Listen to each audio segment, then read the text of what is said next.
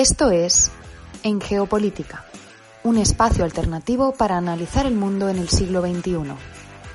Escúchanos en iVoox, Anchor, Spotify y Google Podcast. Igualmente, síguenos en Facebook, Twitter y Telegram como en Geopolítica, en Instagram como en Geopolítica 21.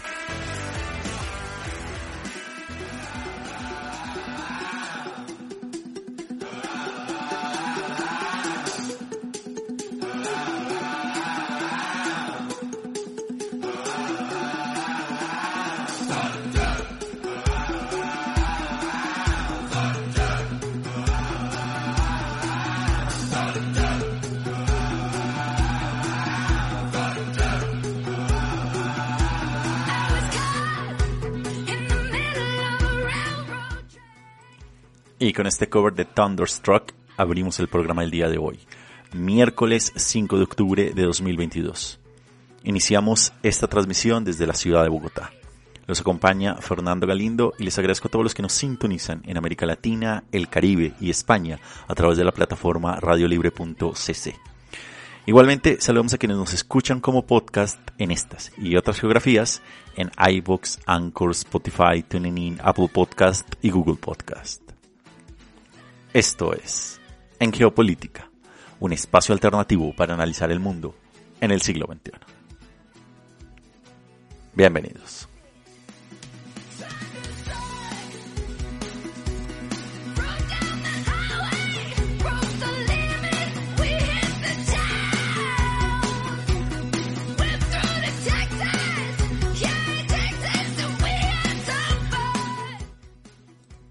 Y el programa del día de hoy, que tendrá una duración de media hora, nos va a llevar por un recorrido analítico sobre las principales coyunturas de la actualidad internacional, analizando los hechos, los protagonistas y los datos duros.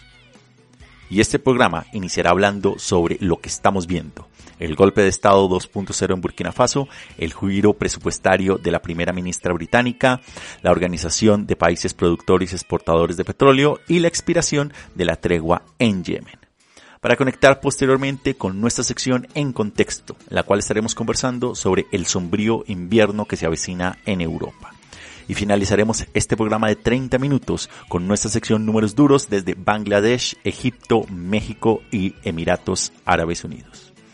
Asimismo, les contamos que estamos participando en los premios de la audiencia iBox 2022, de manera que si les gusta el programa y quieren apoyarnos, pueden hacerlo con un simple clic pueden ir a la sección de actualidad y sociedad y dar el clic y su voto a En Geopolítica. Encontrarán el link, el enlace a para votar en la descripción del programa y asimismo en la sección Community en iBox. Como ven, un amplio e interesante recorrido alrededor del planeta.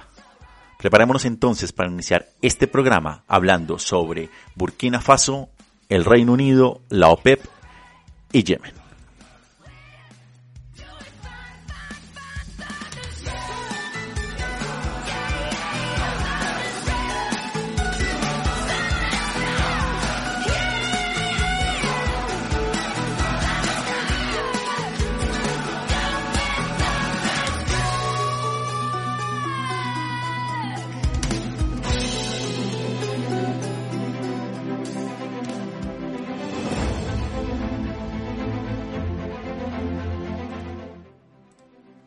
Lo que estamos viendo. Vamos a iniciar en Burkina Faso. Los golpes de Estado son siempre un asunto complicado, pero la nación de África Occidental de Burkina Faso lo está llevando al siguiente nivel. A últimas horas del viernes, el coronel Ibrahim Traoré anunció la destitución del teniente coronel Paul Henry Damiba, que derrocó al presidente democráticamente electo Roch Kaboré en enero pasado por no haber conseguido derrotar con la insurgencia islamista. Es decir, ha habido un segundo golpe de Estado a quien hizo el golpe de Estado. Al día siguiente, Tramoré, es decir, el que hizo el golpe de Estado, afirmó que Damiba, el destituido, estaba planeando un contragolpe con la ayuda de la antigua potencia colonial, es decir, Francia. Mientras tanto, la Junta de Traoré está buscando nuevos socios para luchar contra los yihadistas, lo que incluye una suerte de llamado también a mercenarios que tienen presencia en la región del Sahel.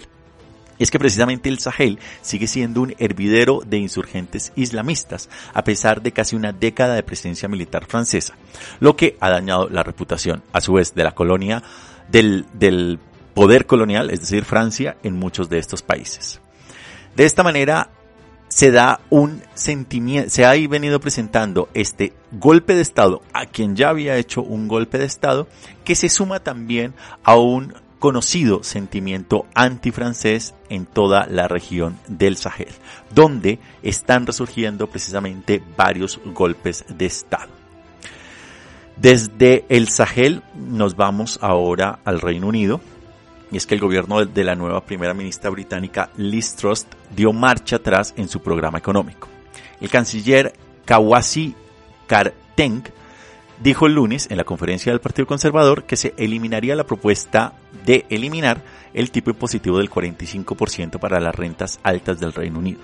Citó el reciente caos de los mercados y prometió que no habría más distracciones en la aplicación del resto de las políticas fiscales propuestas por el gobierno. Esto pone fin a un par de semanas para el nuevo que han sido bastante tensas para el nuevo liderazgo Tory durante las cuales el Banco de Inglaterra trató de calmar a los mercados después de que el ministro introdujera recortes de presupuestos por valor de 45 mil millones de libras, es decir, 49 mil millones de dólares, a pesar de la alta inflación. La agitación también hizo que la libra se desplomara frente al dólar. El lunes se recuperó algo de su valor. Trust y Quarting dijeron que habían cambiado de rumbo tras escuchar a los votantes que se enfrentaban a la crisis del costo de vida. Pero había quedado claro que el plan habría tenido dificultades para ser aprobado en la Cámara de los Comunes. El tipo impositivo más alto representaba solo 2 mil millones de libras de los recortes fiscales propuestos, por lo que este cambio de rumbo solo servirá para aplacar a los opositores y a los mercados.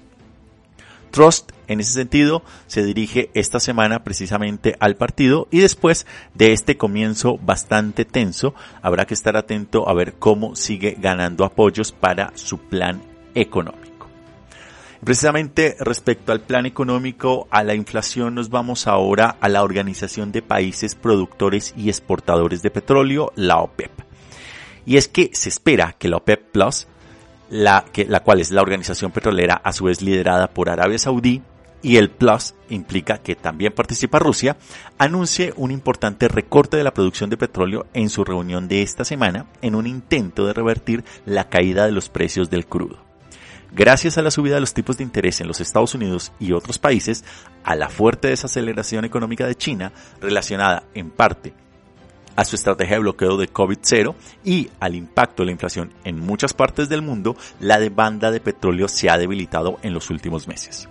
Los precios han caído aproximadamente una cuarta parte desde junio hasta situarse el viernes pasado en torno a los 85 dólares por barril.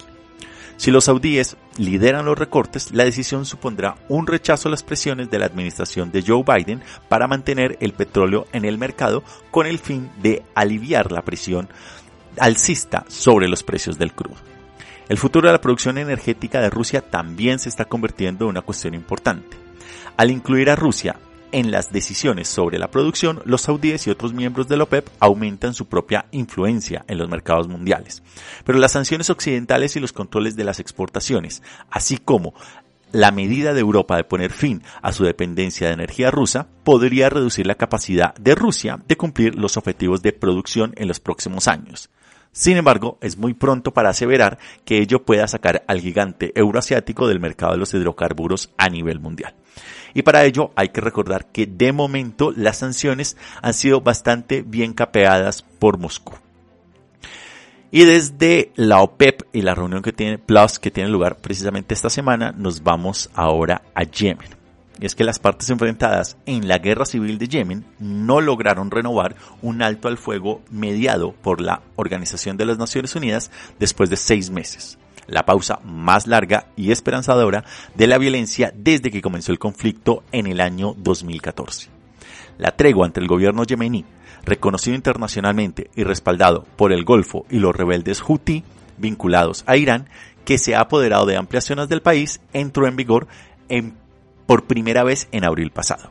reanudó parcialmente los vuelos entre el aeropuerto de Sanaa, controlado por los Houthi, y otras capitales árabes. Relajó a su vez el bloqueo internacional sobre el puerto de Han, que también está bajo control de los Houthi, los rebeldes Houthi. Y preveía que los Houthi levantaran su asedio a la estratégica ciudad de Taiz, controlada por el gobierno. La tregua se renovó una vez al cabo de tres meses, pero en los últimos días las nuevas conversaciones se vinieron abajo al ser incapaces ambas partes de llegar a un acuerdo sobre la apertura total del aeropuerto de Hodeida o de Taiz. También se enfrentaron por la financiación de los salarios de los burócratas del gobierno de Yemen que no han cobrado en años.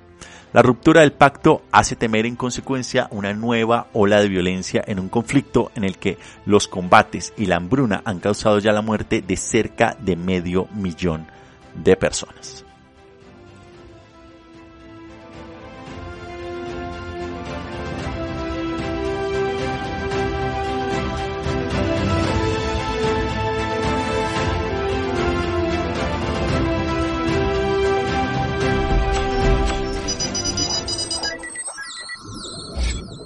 No se muevan. Aún por venir. En geopolítica. Nos iremos con nuestra sección de En Contexto, el sombrío invierno que se avecina en Europa.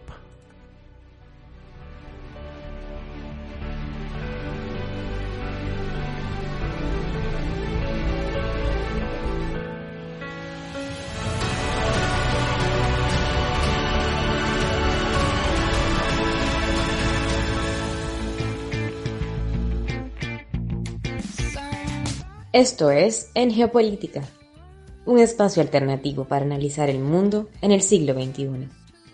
Escúchanos en iVoox, Anchor, Spotify y Google Podcast. Igualmente síguenos en Facebook, Twitter y Telegram como En Geopolítica y en Instagram como En Geopolítica 21.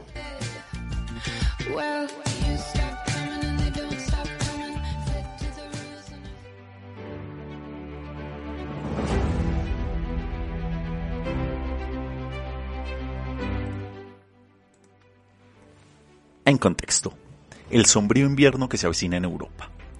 Europa se dirige a una crisis de suministros de energía este invierno. La militarización de las entregas de gas por parte de Rusia dará como resultado escasez de energía, altos precios y una recesión económica. Desde el inicio de la invasión de Ucrania en febrero de 2022, las sanciones impuestas por la Unión Europea han apuntado a la reducción de la dependencia de los hidrocarburos rusos, principalmente del suministro de gas. Sin embargo, la precipitada acción ha dejado en evidencia que un cambio en este nivel tiene al menos tres elementos para contemplar. El primero es el discursivo o el político, es decir, el de la aplicación de mencionadas sanciones y los comunicados de prensa condenando los actos rusos. El segundo es el logístico, es decir, la infraestructura existente o a construirse para recibir el gas que se ha dejado de comprar de Rusia. Y en este punto hay que mencionar a su vez dos subelementos, quizá obvios, pero no por ello menos importantes. El primero es que un gasoducto no es algo que se construya de la noche a la mañana, y mucho menos si hay que hacerlo conectando países que no sean vecinos. Llámense estos Azerbaiyán, Georgia, Argelia o Túnez, por citar solo algunos ejemplos. El segundo es que el aumento de la producción de gas, aunque pueda ser un poco más rápida en el tiempo, tampoco se puede hacer de la noche a la mañana. Y aquí hay otros elementos a considerar. El primero es el de la infraestructura del proveedor, así como sus compromisos adquiridos por otros compradores, los cuales también deben cumplir. En este punto, alguien podría decir que ese no es necesariamente un problema si se tiene en cuenta que el gas natural licuado es posible transportar por barco y en consecuencia se puede adquirir sin que existan gasoductos. Y eso es parcialmente cierto. ¿En qué sentido? Transportar gas natural licuado, repito, desde la fuente que se desee, tiene un costo adicional desde el flete, la distancia entre la fuente hasta el comprador y por supuesto la cantidad no es ni de lejos la misma que se puede adquirir a través de un gasoducto. Pero ello es cuando menos curioso si se tiene en cuenta el reciente sabotaje al famoso Nord Stream 2 y que ha sido leído o presentado como un atentado ruso. Y con ello no se está haciendo no se va a hacer una suerte de defensa de Rusia ni nada por el estilo, Pero el objetivo de este programa precisamente es ofrecer algunos elementos de análisis sustentados en datos, en fuentes especializadas, así como en estudios profesionales sobre el mundo internacional. Y en el cual abarcamos obviamente fuentes occidentales, pero también de otros lugares del planeta.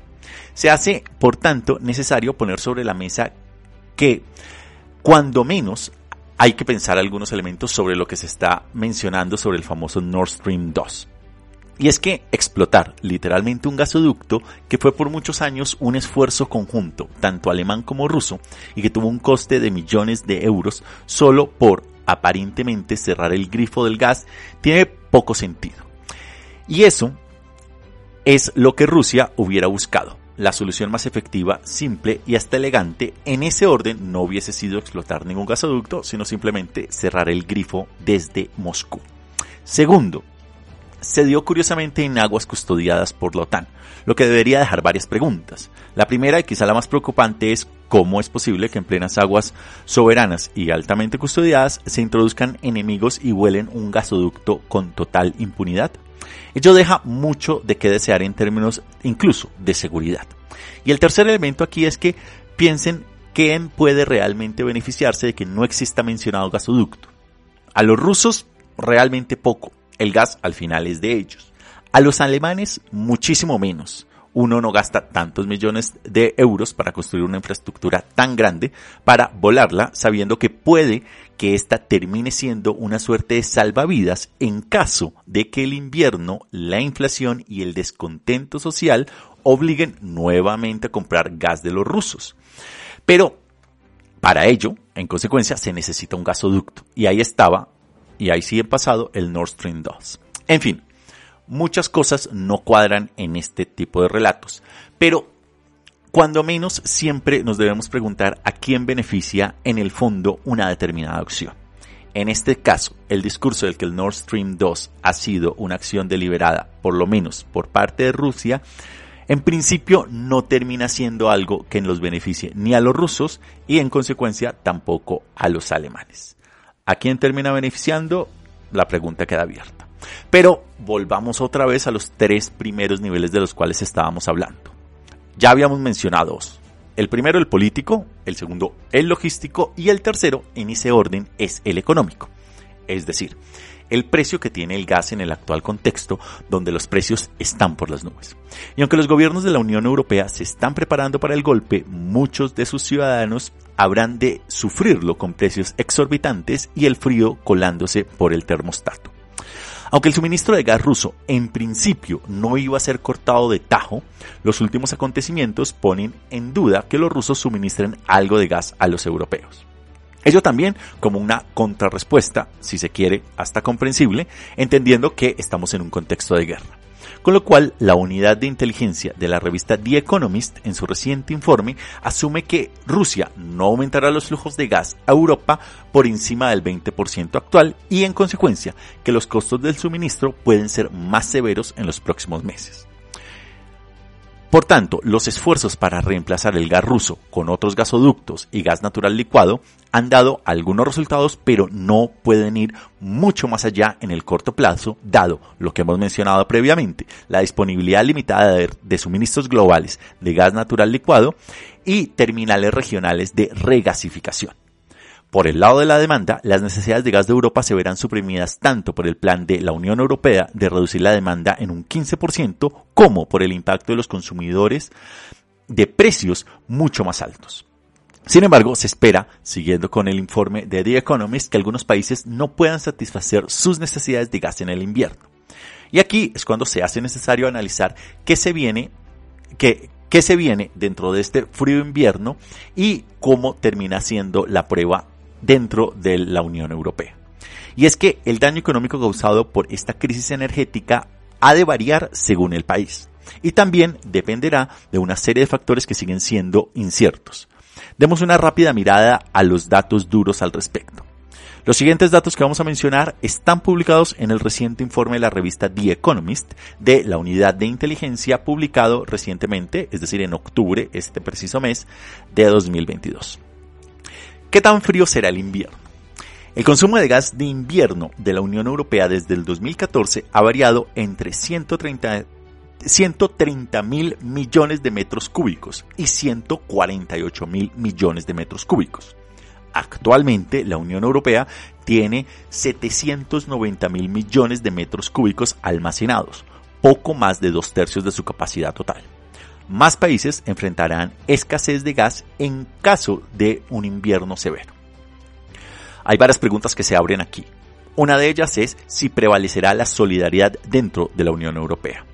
Y en ese orden menciona la unidad de inteligencia de The Economist que esta podría colapsar, no solo por la reducción de la demanda, ya que se han acordado una reducción voluntaria, como lo mencionábamos, del 15%, que se volverá obligatoria bajo ciertas circunstancias, aunque con una larga lista de exclusiones e incentivos, sino que también por el intercambio de gas entre los Estados miembros de la Unión. Compartir el gas limitaría el dolor económico de algunos países más expuestos, pero aceptar la escasez interna para ayudar a un país vecino sería a su vez bastante impopular, es decir, tendría un posible costo político. ¿Qué tan posible es en consecuencia que pueda darse esta suerte de sustitución? Y es que están surgiendo informes de empresas industriales alemanas principalmente que sustituyen el petróleo o la electricidad por gas en sus procesos productivos y que importan insumos intensivos de energía de otros lugares el alcance y la eficacia de estos esfuerzos tendrá un impacto significativo en la demanda total del gas de la Unión Europea para este invierno. Y ahí pasamos entonces a tratar de entender qué sectores van a ser afectados. Y es que los principales han de ser indudablemente las empresas, las cuales limitarán la cantidad de gas necesaria este invierno. Pero los países más expuestos seguirán teniendo que tomar decisiones políticas difíciles para reducir aún más la demanda. Esto podría incluir a la producción industrial inactiva y la imposición de aumento de precios e incluso restricciones absolutas en el uso de calefacción doméstica de acuerdo a los casos. Demos una mirada entonces a cuáles son las economías con mayor riesgo. Y acá puntean tres economías puntuales, la de República Checa, la de Hungría y la de Eslovaquia es que los países de Europa Central serán los más afectados, ya que no solo enfrentarán escasez de gas sino también que sufrirán los efectos del razonamiento en el sector industrial alemán, dada su integración con las cadenas de suministro del país teutón. Hungría, República Checa y Eslovaquia han dependido históricamente de Rusia para casi todas sus necesidades de suministro de gas y no tienen acceso a las terminales de gas natural licuado, dada su posición sin salida al mar. Los suministros alternativos, en consecuencia, tendrían que llegar a través de países que también se quedarán sin gas, Alemania, Italia o Austria, por lo que la diversificación del suministro será limitada, especialmente si la solidaridad de la Unión Europea tambalea. Las tasas de almacenamiento son comparativamente altas en República Checa, llegando al 79%, y Eslovaquia al 70%, aunque son menos en Hungría con solo el 51%, pero son insuficientes para cubrir todas las necesidades de gas del invierno. Hungría espera aprovechar sus relaciones con Rusia para negociar nuevos suministros a través del Balkan Stream, otro gasoducto transportando gas desde Rusia a través de Turquía, Bulgaria y Serbia. Mientras tanto, comprar gas en los mercados spot es muy caro, ya que los precios se han triplicado este año tras la guerra en Ucrania. El impacto económico negativo entonces se sentirá mucho más en el sector industrial debido a la eficacia energética mucho más baja en estos países que en el promedio de los otros países de la Unión, lo que significa que las ganancias de las empresas también se verán afectadas de manera desproporcionada por los altos precios de la energía. Pero ahí no queda el impacto. La escasez de gas también tiene una suerte de daños colaterales. ¿En dónde? En estos tres otros países que mencionamos de la Europa occidental. Alemania, Italia y Austria. Alemania es una economía de importancia sistémica en la Unión Europea.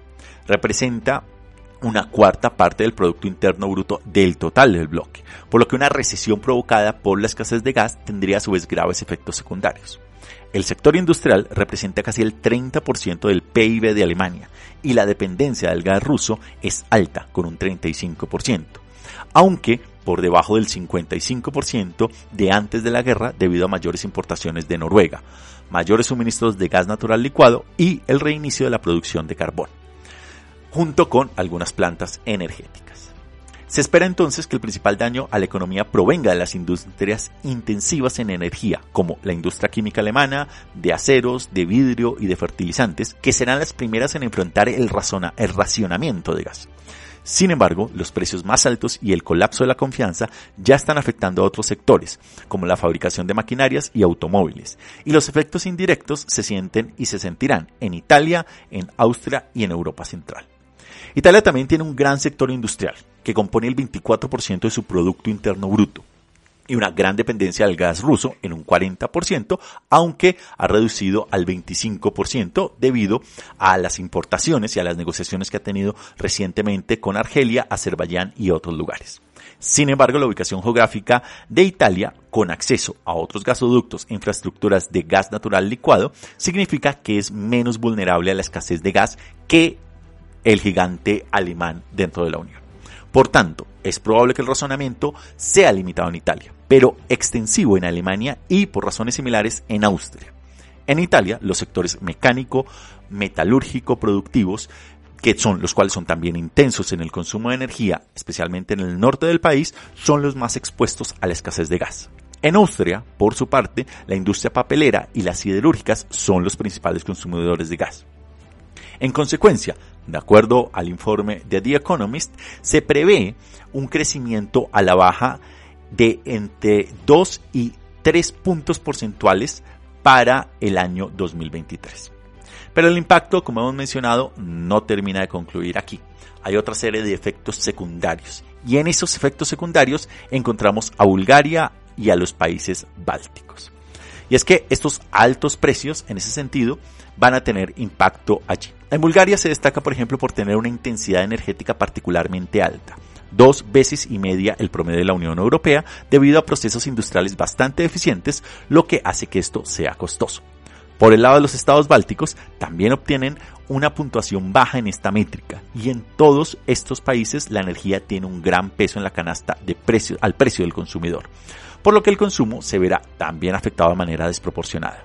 Algunas economías de Europa occidental no están expuestas al gas ruso, pero lo que utilizan de forma extensiva son lo suficientemente grandes para afectar la tasa de crecimiento regional.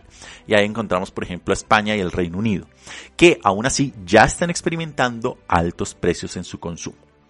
Francia viene a ser una suerte de comodín, ya que cuenta con los 53 reactores nucleares que proveen precisamente energía al país galo. En ese sentido, la reducción de las vulnerabilidades en el suministro de energía de Europa conllevan tiempo. Y hay tres tipos de escenarios. En el corto plazo, de acuerdo a la unidad de inteligencia de The Economist, se plantea que el impacto económico más fuerte se dará en el cuarto trimestre del 2022, es decir, el que ya está arrancando, y el primer trimestre de 2023. Este contexto global será poco dado al endeudamiento monetario de los Estados Unidos, la desaceleración del crecimiento económico de China y el, el creciente nerviosismo de los inversores que exacerbará una posible recesión europea. En el mediano plazo será difícil recomponer el almacenamiento de gas en 2023, dado que es posible que las existencias se agoten por completo incluso este invierno. La transición desde Rusia como fuente de energía hacia el gas natural licuado y las energías renovables llevarán tiempo, mientras que la reactivación económica de carbón en algunos países significará un retroceso en la reducción de emisiones de gases de efecto invernadero. Y en el largo plazo, el suministro de energía de la Unión Europea será eventualmente más ecológico y resistente, aunque siga dependiendo indudablemente de algunos insumos para crear estas tecnologías renovables. Los altos precios de la energía incentivarán a los hogares y a las empresas a invertir en una mayor eficacia energética. Y la influencia geopolítica en ese orden de Rusia en el largo plazo se verá poco a poco debilitada. Sin embargo, esta transición, hay que decirlo, podría llevar varios años e implicaría un fuerte dolor económico y una turbulencia política considerable dentro de toda la Unión Europea.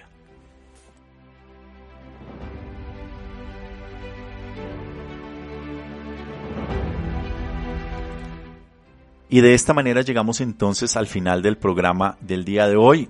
Les agradezco a todos ustedes por su sintonía y por escucharnos a modo podcast en diferentes lugares del planeta. Como les contamos, estamos participando en los premios de la audiencia iBox 2022. Pueden encontrarnos como en Geopolítica en la sección Actualidad y Sociedad. Les dejamos el link para votar en la descripción y les agradecemos por su voto de confianza. Que tengan una feliz resto de semana.